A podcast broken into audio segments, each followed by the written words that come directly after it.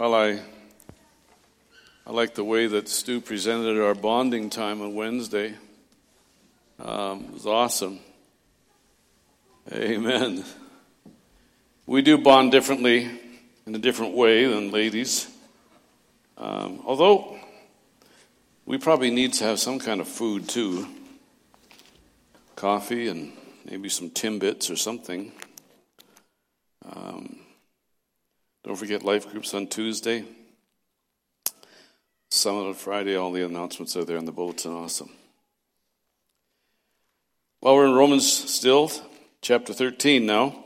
Uh, first part of chapter 13, the first seven verses, I just put a little bit of an outline in the bulletin for you. We're not going to cover that part, um, but we'll start at verse 8. First part is all about, you know, how we need to deal with uh, government. Um, we don't always agree with who gets voted or who gets elected, um, but um, we still have a responsibility um, to uh, deal with that and understand that God is ultimately in charge. Actually, before I um, before I get into Romans, prior to the service, now I don't want to embarrass you, Reuben, at all, but I met this young man in the foyer, been attending now for last couple weeks. Reuben, he's moving to Nelson, BC tonight. Gave his heart to the Lord in Montreal about a year ago, and have been here now. This is third Sunday, and uh, I just want us to pray for him as he journeys off to. Now, how many know where Nelson, BC is? Hey, I was raised in Castlegar, not far from there, so I know it well. Our youth group from Castlegar used to go to Nelson quite a few times because, um, and to Grand Forks, because the youth group in Castlegar was all guys, and there was girls in Nelson and Grand Forks. So we used to get together. Those were days when youth groups got together and rallies and all that kind of stuff. And so, uh, Father, I just thank you for Reuben. I thank you for the new life in Christ that he's experiencing. I thank you for his desire to want to worship with your people and to serve you. And I just pray that as he moves to Nelson and looks for a job, that God, not only will you give him a job, but you'll give him a circle of friends who love Jesus, that they might grow together. So, Lord, we just bless him. We thank you for him. And we just pray, Lord, you'll go before him, you'll watch over and protect him. And may his growth in you continue in an expedited fashion as you have your hand upon his life. We bless him in Jesus' name. And everybody said, Amen, amen. Uh, thanks for chatting with me before the service, Reuben. And I, I didn't want to embarrass you at all, but I wanted you to know that we're praying for you and we will be praying that God just uh, uh, touches you and uses you in a marvelous, marvelous way. Romans chapter 13. And um, uh, we're going to, I think the verses are on the screen. Let's start with verse 8 and we'll read them through. Let no debt remain outstanding except the continuing debt to love one another, for whoever loves others has fulfilled the law. The commandments you shall not commit adultery, you shall not murder, you shall not steal, you shall not covet, and whatever other command there may be are summed up in this one command love your neighbor as yourself. Love does no harm to a neighbor, therefore, love is the fulfillment of the law. And do this, understanding the present time, the hour has already come for you to wake up from your slumber, because our salvation is nearer now than when we first believed. The night is nearly over, the day is almost here, so let us put aside the deeds of darkness and put on the armor of light. Let us behave decently as in the daytime, not in carousing and drunkenness, not in sexual immorality and debauchery, not in dissension and jealousy. Rather, clothe yourselves with the Lord Jesus Christ, and do not think about how to gratify the desires of the flesh. Here we find in Romans chapter 13 um, some amazing instruction which kind of goes along with. Uh, some of the prayer that we heard from uh, Brother Stu this morning. But Romans chapter 13 is a, is a tremendously practical passage of Scripture. And, and so I want to call today's message How to Live the Rest of Your Life. How to Live the Rest of Your Life. How many believe that Jesus Christ is coming soon? Both hands in the air. Amen. He's coming soon. In fact, sooner today than yesterday, that's for sure. But um, we can see the signs, and and so I want to talk. What are you going to do with the rest of your life? You know, the average North American will spend their life this way. If you live to be 70, you'll spend 23 years sleeping, 17 years working, 11 years playing, six years traveling, six years eating, two years dressing, one year in church. That's your life if you're an average North American.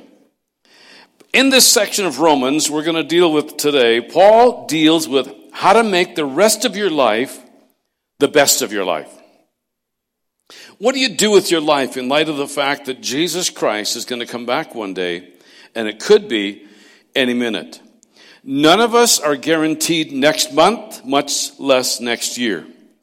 And he talks about how to live in the light of the second coming, and he prescribes some practical actions on how to make the most of the time God has given you. And you'll find the outline there in your bulletin. Verse 8, he says, Let no debt remain outstanding. In other words, pay up. Pay up. Paul is saying, don't become overextended in debt. Don't assume more debt than you can handle. If there's a practical message the Apostle Paul wants to give, that's it. The influence of society is to go out and buy a house bigger than you can afford and then work all your life trying to make the house payments. The NIV translation actually is quite accurate when it says, the King James says, owe no man anything. And some people have used this verse to say you should never ever borrow.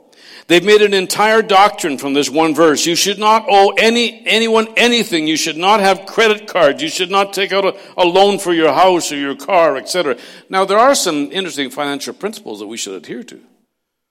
And uh, regarding credit cards and, and borrowing and all that kind of stuff, and I'm sure that you are aware of them. But it may be a great conviction to have owe no man anything as a blanket statement, but the Greek says, stop continuing to owe.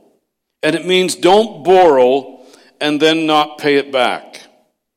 Psalm 37 21 is a good commentary in this verse. The Bible does not teach not borrowing. It says, The wicked borrow and do not pay back, but the righteous give generously. Romans 13 says, Don't leave any debt outstanding. Don't default on them. Pay your debts when they're due. He's not saying you can't have contracts to borrow, but if you do borrow, pay it back. Bad credit is a poor testimony. Don't let any debt remain outstanding. And I don't know what your definition of debt is. Is the mortgage on your house a debt, or is it just a standard of living? I don't know how anybody's going to buy a house nowadays without some kind of a mortgage, right? Uh, especially after January 1 when the mortgage rates, uh, mortgage rules change and um, you know your stress test has to be higher for interest rate. I mean, I guess you could rent the rest of your life, um, but then you know, do you want to pay somebody else's mortgage and have no equity, or do you want to have some equity, and all those kind of financial things that I'm sure you're well aware of. But when he says, "Oh no, man, anything," and don't don't overextend yourself, I mean. I, we should have on the screen, if we could, we wouldn't do that, but if we had on the screen everybody's personal debt how much you have on credit cards and how much how far behind you are and da, da, da, da, da, and and now I know I, I know you're thinking you're saying, but Pastor, I wouldn't be able to live without my credit card. Um, it's interesting on credit card. We've all seen it right on the credit card statement. If you pay the minimum amount, you'll be paying this like for 75 years or whatever they say on there. It's kind of depressing, right? And uh, but I also believe that we can pray and ask God to help us uh, with those kinds of things. But he says, pay up, stop continuing to owe, don't borrow and then not pay it back. Now, you're not in that category, right? Some of you uh, may have the conviction to only pay in cash. I commend you for that. Um, it's interesting how our world is going that less and less cash is exchanging hands. It's more, you know, e transfers and not even that many checks anymore. Um, it's just interesting the way the whole system is going. Um, And the simplest and safest uh, is go with cash. Um, but you can't use this verse as a proof text. And please don't sit in judgment of Christians who do borrow. That's not what the verse is teaching. There are people teaching saying you should never borrow for anything. Matthew 5:42 says, "Give to the one who asks you, and do not turn away from the one who wants to borrow."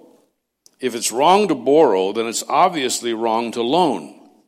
Why would Jesus say it's okay for you to loan some money to somebody who asks to borrow it, then later say it's wrong to borrow? And so, I mean, we got to take this whole thing together. The Bible calls this usury, um, high interest, a matter of rationality and culture. In the Old Testament times, they found guys charging 30, 40, 50% interest. That's bad. I remember in the early 80s when we built the church in Okanagan when the interest rate was like 21 and 22%. How remember those days? Those were tough, tough days. And, uh, you know, it was uh, difficult on, on so many people. It's not unspiritual to use a business plan to raise money for the church. It's good stewardship. Jesus told four parables on that very principle. He said, It's wise to make money work for you. It's foolish if you don't make money work for you. Most of us work for our money, but God says, make your money work for you. And that's what investment is all about. Jesus commended investment. Now, the best place to invest it is in the kingdom. Invest it in somebody's soul, somebody's eternity, and, uh, you know, something that people cannot take away. Why would he commend making interest if it was wrong to pay interest? There's a lot of questions, and I'm not necessarily going to give you the answers. I'm just asking you some questions. I think God wants his money in circulation. If banks weren't in the business of lending money, it would mean literally billions of dollars would be sitting idle, giving no benefit to anybody. Now, I'm not saying I agree with the way banks do it, but money in circulation is benefit to lots of people. provides jobs, income, services for people. And so I'm not the financial investment guru. Don't come to me asking where you should invest it, whatever. Uh, I wouldn't be the guy to talk to. Uh, but there is some wisdom in making it work for you. Jesus, when he gave talents and things to these people, some went out and doubled it, and one guy buried it. And it seemed that Jesus wasn't too happy about that. The guy who just buried it and, and left it there.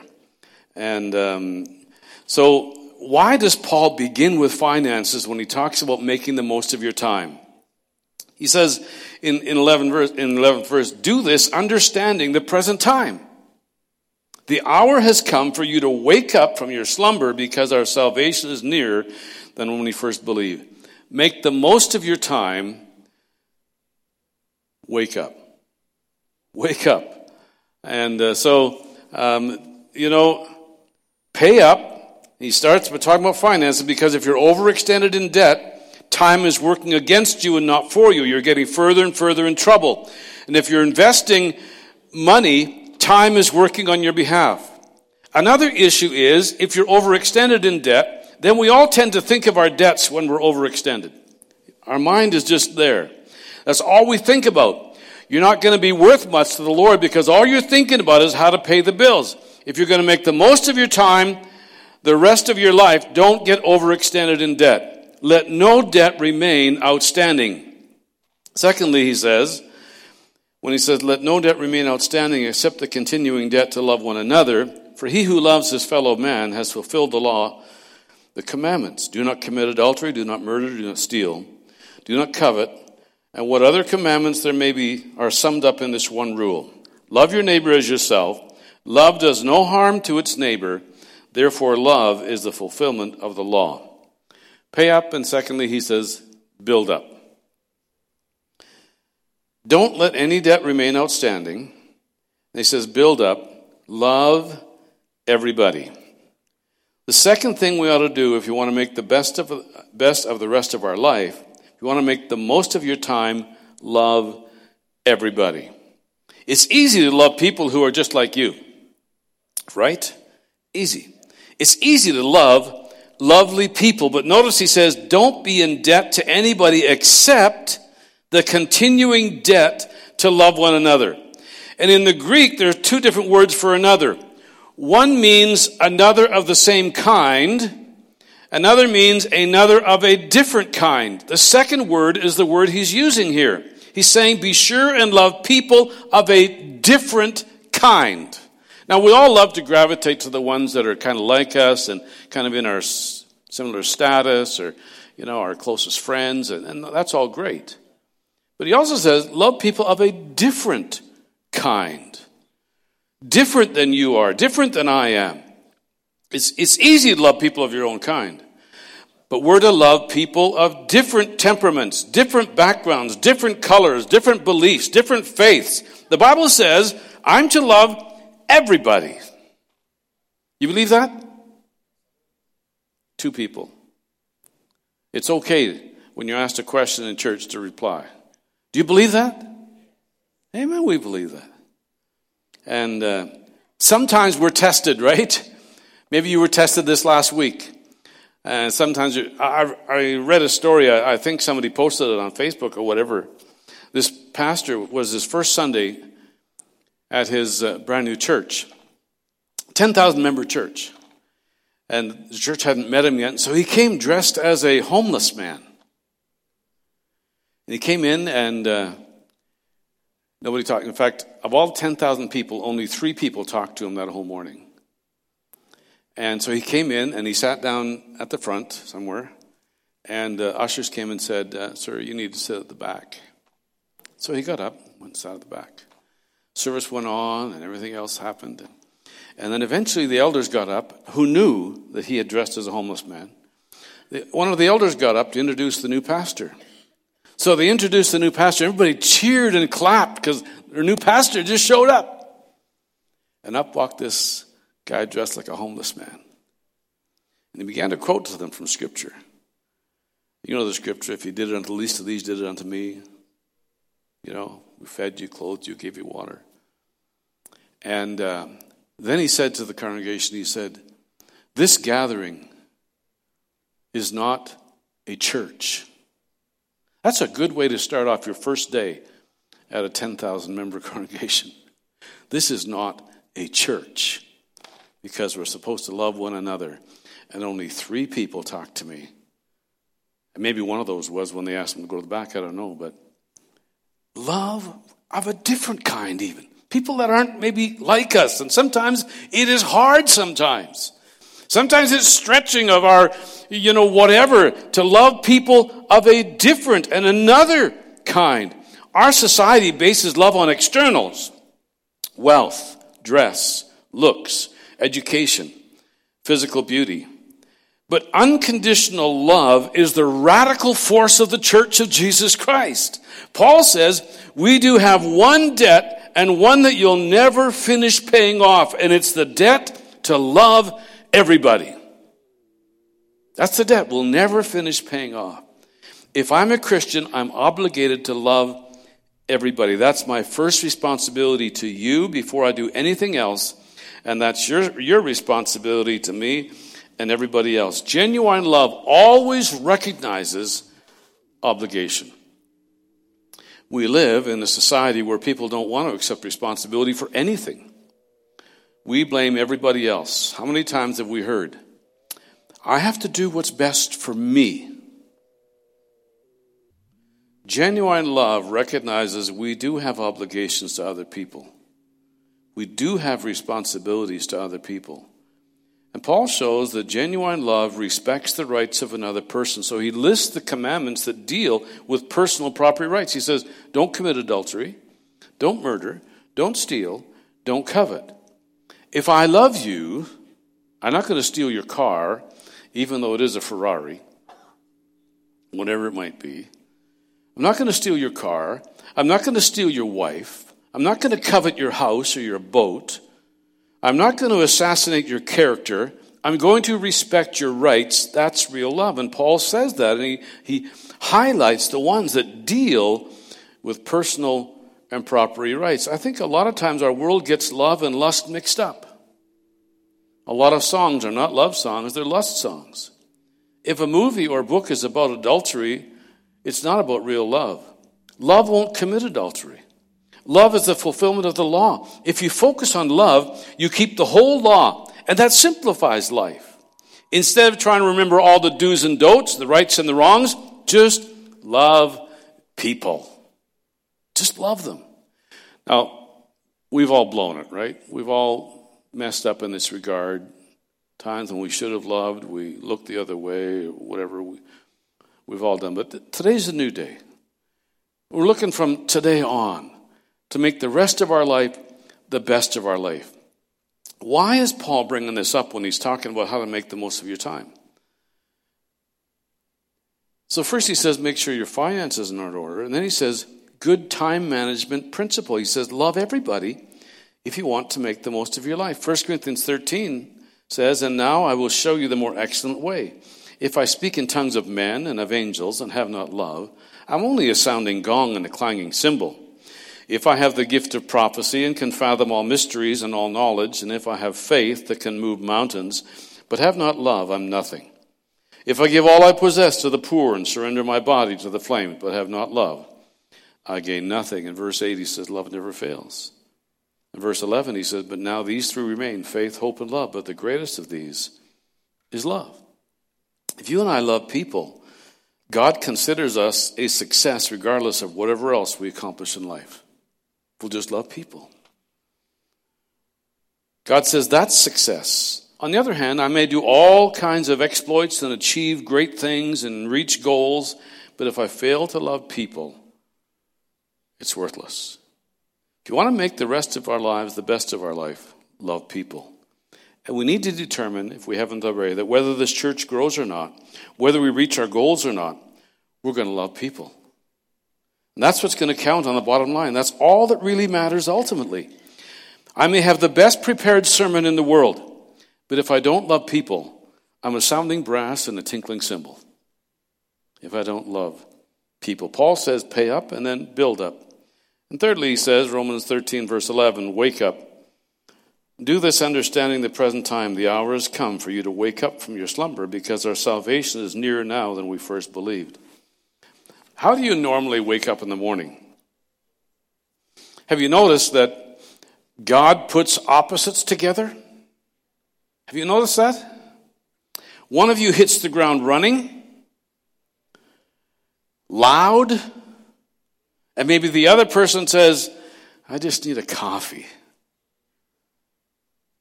And it's, it's great that God does that because it brings tremendous balance in a relationship. But Proverbs 27 14 says, those of you um, who have a spouse that's a bit rambunctious, it says, if a man loudly blesses his neighbor early in the morning, it'll be taken as a curse. Now, I'm a loud guy in the morning, or I tend to be. I tend to be loud lots of times, but anyway. I like to hit the ground running, singing. Um, and uh, when we're visiting the grandkids and we come and sit around their table and I start to sing, whatever, then the rule is no singing at the table. Okay, no singing. At, okay, no singing at the table. I don't want to lead the grandkids astray. But I tend to be a little bit. How many morning loud people do we have here? Anybody? How many morning quiet people do we have here? Like, out of my face, just let me wake up. Oh, yeah, see? It's interesting how that works. And um, so, but Paul says, hey, wake up. In the Encyclopedia Britannica, the definition of sleep is this way a state of inactivity with a loss of consciousness and a decrease in responsiveness to events taking place. Interesting. A state of inactivity with a loss of consciousness and a decrease in responsiveness to events taking place. Now, I don't know, but sometimes people walk in their sleep, they talk in their sleep, and you, there's a lot of things going on in some people's sleep. Some people sleep and they dream in color. How many of you dream in color? How many dream in black and white? Some of us are still back in the 70s. Others dream in color. It's, it's amazing what happens when you're sleeping, but there's this inactivity. And so Paul says, wake up. Now, he's not talking about physical sleep, obviously. He's talking about spiritual laziness. He says, get going, get in gear. Time is short. He says, make the most of every opportunity. If you want to make the rest of your life the best of your life, make the most of every opportunity. Don't be spiritually dull. There's nothing worse than a spiritually lethargic Christian. I mean, some churches, they start at, well, we start at 10.30, so let's say some churches start their morning service at 10.30 sharp, and some stop at 12 dull. Get me? There's no life, there's no joy, there's no enthusiasm. They're asleep. Paul says, wake up. If you want to make your life count, look for opportunity, become alert, Get with the program, wake up, get out of your spiritual lethargic state, and make the most of every opportunity. Now, let's be honest. We've blown it in this one too, right?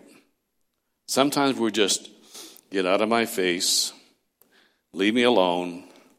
And I know there's times we need to regroup. I'm not against that. But generally speaking, Ephesians 5.11 says, have nothing to do with the fruitless deeds of darkness, but rather expose them. For it's shameful even to mention what the disobedient do in secret. But everything exposed by the light becomes visible. For it's light that makes everything visible. That's why it said, Wake up a sleeper. Rise from the dead, and Christ will shine on you. Be very careful then how you live, not as unwise, but as wise, making the most of every opportunity, because the days are evil. A person who is fully spiritually awake and alert spiritually will make the most of every opportunity. Now, why should we wake up? Why become alert? Our world is rapidly changing. And to reach today's generation, we need to be awake. We need to be alert.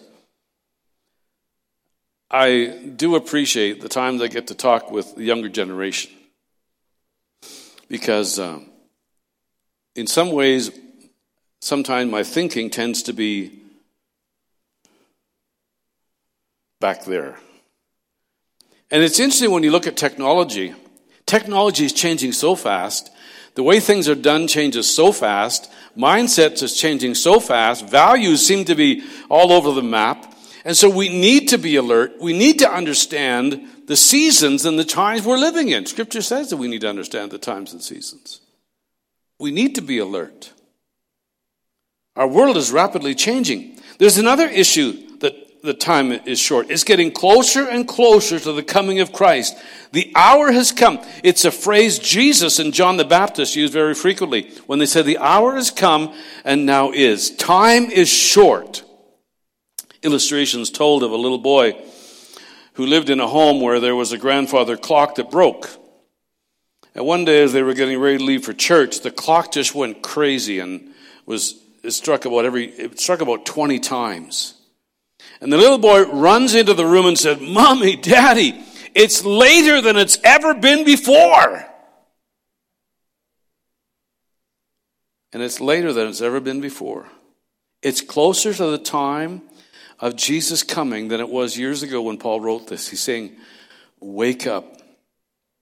I think, I haven't done any surveys to prove it, but I'm thinking that Maybe procrastination is one of the biggest enemies of the Christian life. One of these days, I'm going to get serious with God. One of these days, I'll join a Bible study group, or one of these days, you name it. The fact is, none of us have any guarantee of tomorrow. The coming of the Lord is coming sooner and sooner, and none of us have the luxury of wasting time. None of us have the luxury of saying, someday. Anything you're going to do for Christ, do it now. Don't put it off. Do it now. In light that time is short, we ought to wake up. How then should we live in the light of the second coming? And Paul gives us some action steps on how to live in the light of the second coming. Pay up, build up, wake up, and fourthly, he says, gear up. He gives the analogy of an army. In verse 12, when he says, The night is nearly over, the day is almost here, let us put aside the deeds of darkness and put on the armor of light. Paul's saying, Get prepared for battle. The tragedy is, sometimes we as Christians don't even know that we're in a war. We don't realize there's a war going on. We're unaware of the fact that the moment you became a Christian, you became the enemy of the devil. Did you know that? The moment you became a Christian, you became his enemy. That was it. Now, they are unaware of the fact that, that not only are we his enemy, but it's very important for us to realize that we're in a spiritual battle, a struggle for our spiritual growth and for the lives and souls of everybody around us.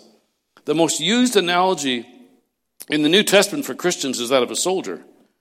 More than anything else, Paul compares the Christian life to that of being a soldier. He says, Now that you're awake, get up and get dressed. What does the well-dressed soldier of God wear? Ephesians 6:10. Finally be strong in the Lord and the power of his might, mighty power. Put on the full armor of God so you can take your stand against the devil's schemes. For our struggle isn't against flesh and blood, but against spiritual things, rulers and authorities, and power of this dark world and spiritual forces of evil in the heavenly realm. Therefore, put on the full armor of God so that when the day of evil comes, you're able to stand your ground and after you've done everything, to stand. Stand firm then with the belt of truth buckled around your waist, the breastplate of righteousness in place, and your feet fitted with the readiness that comes from the gospel of peace. In addition to all of this, take the, helm, take the shield of faith, with which you can extinguish all the flaming arrows of the evil one. Take the helmet of salvation and the sword of the Spirit, which is the word of God, and pray in the Spirit on all occasions with all kinds of prayers and requests. With this in mind, be alert and always keep on praying for all the saints. Prayer is such a key thing. I want to encourage you in this whole year of prayer that we we uh, shifted our, our prayer time to Sunday morning at 9.15 right here in the sanctuary.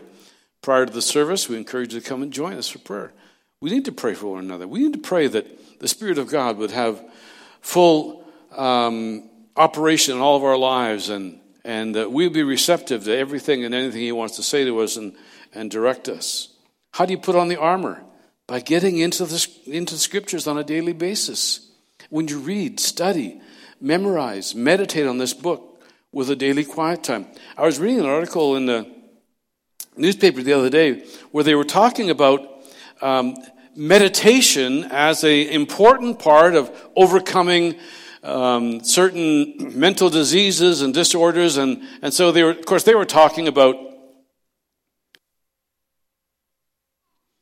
you know, yoga and blah, blah, blah, all those other things.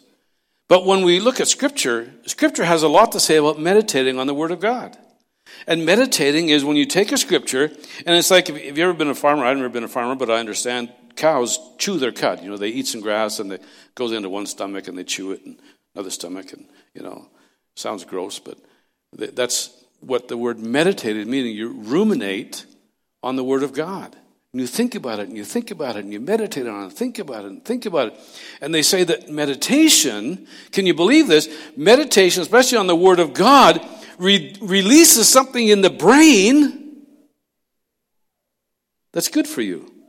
I don't know the technical terms. I didn't write it all down from the article, but um, meditating on the Word of God and allowing the Word of God, and the Scripture says about renewing our mind with the Word of God, it has great strength and great purpose. So when you meditate on it and memorize it, I was reminded this last week as I was listening to another pastor on this mentoring call that I'm on, and he was reminding us all the importance of memorizing the Word of God. So I thought, yeah,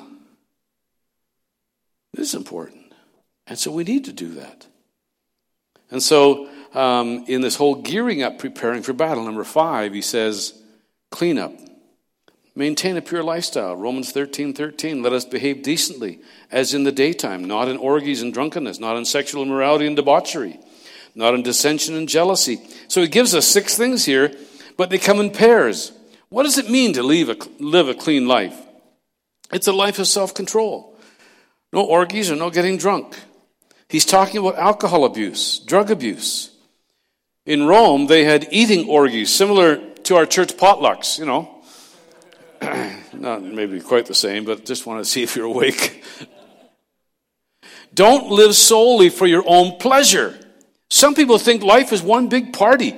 Don't live solely for good times. That's a waste of your life. A life of self control. It's also a life of moral purity. Stay away from sexual immorality and debauchery. It's all around us. You can turn on the television, read the newspaper, magazine, books, etc. We may not be involved in these things, but sometimes we'll watch it on TV for entertainment. Society has lost, lost its ability to blush. Nothing shocks society anymore. What does it take to really get us to the point where we change channels or turn that off or walk out of a theater? Saying, I will not allow that in my mind. What is debauchery? Bragging about immorality. People have done the same things they've done all along, but it used to be they hid them. Now they write books about them or organize parades and march down the street to promote their lifestyle. Debauchery is to publicize wrongdoing. I'm not saying we don't love the people that are marching down the street. Of course, we just talked about loving everybody, and even those that are different from us. I'm just saying society has just really gone. You, you check in the destruction of any of the major empires in the world, one of the things that destroyed the empire was immor- immorality and homosexuality and all those kind of things destroyed the Roman Empire. It's destroying our civilization today. We're to live a life of harmony and love. I find that interesting that he mentions orgies, drunkenness, sexual immorality, debauchery, and then he says dissension and jealousy all in the same group. Those are respectable sins more socially acceptable. God says they're the same as immorality. God considers the person who causes division and dissension in the church just as wrong as the person going to orgies and getting drunk. Oh, now, Pastor, come on now. All six things are in the same verse. Damaging the unity of the church of Jesus Christ by passing on rumors or negative talk is a serious offense. It is so serious that Paul will bring it up two more times before the end of the book. We met anyone that gets their kicks causing fights? They enjoy the excitement of people being antagonistic toward each other. God places a high premium on unity within the church. And being a troublemaker is not just a poor use of time, it's sin. Where does dissension come from? Proverbs 13:10 says only by pride comes contention. Every time you see a fight, somebody's got an ego problem one way or the other. Somebody's ego has gotten in the way and they either won't admit a wrong or failure or they're just being plain stubborn. Number six, Paul says we need to dress up. Verse 14, he says, Rather clothe yourself with the Lord Jesus and do not think about how to gratify the desires of the sinful nature. What does that have to do with putting on Christ? Get dressed with Jesus and don't think about wrong things. Learn to think like Jesus, is what he's saying. Dress up, learn to think like Jesus. That's what it means to put on Christ. It means to think the thoughts of Jesus, think the way he does. We read last time in Romans chapter 12, verse 2, where it says, Don't be conformed to this world, but be transformed by the renewing of your mind. Ephesians 4:22 gives additional insight. You were taught with regard to your former way of life to put off your old self, which is being corrupted by its deceitful desires, and to be made new in the attitude of your mind. The way a person thinks determines the way they feel, and the way you feel determines the way you act. Rather than trying to change the externals, you know how we try to modify the behavior of our kids by changing the externals? Good luck with that. Change the way you think, change your thought life, and that changes the way you feel, and that changes the way you act. People are working on the externals when they should be working on the internals we are made new in the attitude of our mind, to put on the new self, created to be like God in true righteousness and holiness. Paul says in Romans 13, if you want to make the most of your time, learn to think like Jesus Christ. And he also says, do not think about how to gratify the desires.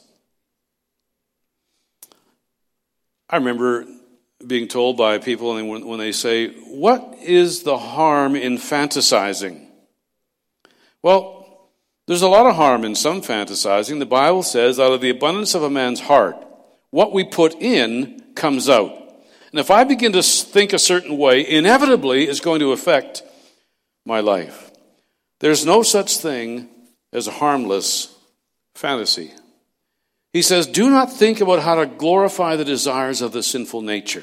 And we all know what I mean when I'm talking about fantasizing and all, all, all kind of where that leads. I'm not talking about a person's imagination as a child and, you know, where you imagine, uh, you know, uh, uh, whatever. It's been so long since I was a child, I don't even know what I fantasized about as a kid, but You know how they have imagination and all those kinds of things? I'm not talking about that. I'm talking about the fantasizing in your mind that begins to create changes in your behavior. In James 1, it says, sin begins with a thought. That's when it's conceived. It brings forth death, the action. Whatever gets your attention gets you. I mean, let me use this illustration. When you're on a diet, do you open the refrigerator door and say, I'm just looking? I don't think so. Of course not. Whatever gets our attention gets us. Jesus said, lust in the heart comes out. And there's more than just sexual lust. There's lust for money, there's lust for power, lust for prominence, lust for fame. Galatians 5:16 says, "Therefore walk in the spirit, and you'll not fulfill the desires of the flesh." The secret is to walk in the spirit. Notice it doesn't say, "Walk in the spirit and you won't have those desires." It just says you won't fulfill them. Big difference. Many Christians feel they're not growing because they have the same old desires that are trying to overtake them. Friends, pinch yourself, you're human. There's some desires that are going to be there for the rest of your life. It's whether or not you're going to give in to them. Are we going to give in to those temptations of the enemy? It's what do you do with those desires? Do you hold on to them? Do you meditate on them? You can't prevent thoughts from going through your mind. Many of the thoughts the enemy puts there, and he suggests an impression but you can prevent from dwelling on them and meditating on them. Philippians 2 5 says, Put on the mind of Christ. He's saying, Clothe yourself with the Lord Jesus Christ. The last two verses in Romans 13 are the two verses that caused the great theologian St. Augustine to become a Christian. Augustine was a great man of God, but in his early life, we would call him a swinger, a playboy. His confessions is like National Enquirer. He did all, told all, said all, every kind of desire he could imagine or think of, every whim he fulfilled. He lived a totally godless life. Eventually, he began to see the futility of that and went through a period of deep depression. One day, out walking through a garden, he was meditating and thinking, I've wasted my life. And he said that while he was thinking, he heard the voice of a child that said, Take and read, take and read. He got a Bible and he opened it up to these two verses. Let us behave decently as in the daytime, not in orgies and drunkenness, nor in sexual immorality and debauchery, not in dissension and jealousy. Rather, clothe yourself with the Lord Jesus Christ, and do not think how to gratify the desires of the sinful nature. He opened his life, it said, and he went on to become one of the greatest Christian leaders that ever lived. The Phillips translation says this let us be Christ's men, obviously, and women and young people, from head to foot. I like that. Let God own all of my life, everything. And so here, here we, we see, as the Apostle Paul is, is letting us know how to live the rest of our life. Six very simple things. You could probably come up with more or less, but um, I just say, Lord, Help us to redeem the time. Help us to make the most of every moment we have. I'm not saying you can't relax, can't, you know, kick your feet up, whatever. Uh, we all need times of relaxation, but I'm saying let us be thinking clearly. The Lord's coming soon. The Lord's coming soon. What is He requiring of us to make the best of the rest of our life. That mean you can't have any fun? Of course it doesn't mean that. Make the best of the rest of our life. Being spiritually alert and awake, managing our lifestyle, living like Christ, and putting on the mind of Christ, and meditating on His Word, and understanding we're in a battle. We're in a battle for our own soul in that sense and for the souls of men and women. And God wants us above all else to love. I want to encourage us today to a little time, personal time of evaluation between ourselves and the Lord. As none of us have any guarantee of even the next month, let alone the rest of the day. Whatever you're going to do for Christ, do it now. Let's wake up and realize time is brief. And maybe you'd join me in praying and just say, Lord, I want the rest of my life to be the best of my life. Whether I've got five days, five weeks, I'm not sure if I'll have 50 years, but let's see.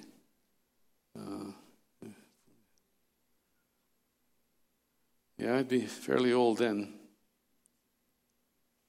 We don't know how much time we have. Lord, help me to not get overextended so I'm consumed with the thought of paying bills. Sometimes we get so locked into debt that the Lord couldn't use us if He wanted to. So many obligations. And friends, we've all been there. We all know what that feels like. The downturn, people lost jobs, but the bills kept coming and the bills were larger than the income. And please, I am not trying to put some trip on people because of the economy and things. I'm not trying to put guilt on us or anything. Because those are difficult, difficult times and moments. And where we're relying on the Lord for the next thing. But maybe there's some other things God is just saying to us in our life. You know, well, maybe the one debt that I will always owe is the debt of love. Maybe rather than focusing there, okay, I have a debt of love. God, where do you want me to show love today? How can I love my family, myself? How can I love my neighbor, my coworkers, my fellow believers, those who don't know Christ? Lord, how can I love them? Help me not to procrastinate. Well, maybe tomorrow. And friends, I want to say this. I thank God for Northwest Family Church. I thank God for the people who call this their church. I thank God that they come here week after week to hear the Word of God. And even sometimes when the preacher goes so long, especially Pastor Roger, I'm teasing. I go way longer than he does. I want to commend you for your love for God and for your love for His Word. And the message we share is to encourage us to just a little more for Him, just a little more time maybe in His presence, just a little more alert to the things He wants us to do, just include one more person in our love circle that we want to love and who's maybe a little different. To just, okay, Lord, I want you to Help me today. Yesterday I didn't even quite do so good, but today's a new day. And friends, today is the first day of the rest of your life. I just want to say, I want to encourage you. I want to say, keep keeping on. Keep believing, keep praying, keep trusting, keep loving, keep worshiping Him, keep giving your life to Him because time is short. And one day, we're going home. One day we're going home. Maybe you've got a need, maybe it was highlighted with some of the points this morning. And you're saying, Lord, help me in this area, help me in this area. Help me to understand what you want me to do. Or maybe you're here this morning and you don't know Jesus Christ as your personal Savior. You have not said, Lord, I'm a sinner. We're all sinners. Will you please forgive me? Take away the guilt, the shame, the load, the burden. I need you, Jesus. I can't do this thing called life without you. Maybe this morning you'd like to accept Jesus. Just give him your life and give him your sins. Say, Lord, here, I know you died for it. Please forgive me. It's the best decision you could ever make. Best decision.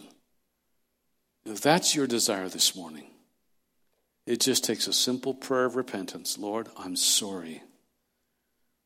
I have sinned. I've blown it. I've messed up, I know. Been trying to be a good person, but it's not cutting it. Help me, forgive me. Give me the strength. Put your spirit in me. I might live the rest of my life as the best of my life. Father, I thank you for every person here. I thank you, Holy Spirit, that you're so faithful, you're so gentle, you're so patient, you're so kind. And your desire is for every one of us have the mind of Christ. And so you want to consistently reveal to us Jesus. Expose us to, you, to the Word and illuminate it. Bring revelation to us and understanding to us, giving us the strength to live each day as pleasing to our Lord.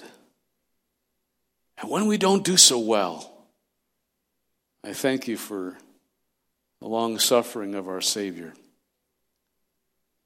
who, As we come, He forgives and strengthens us and sets us on the path again.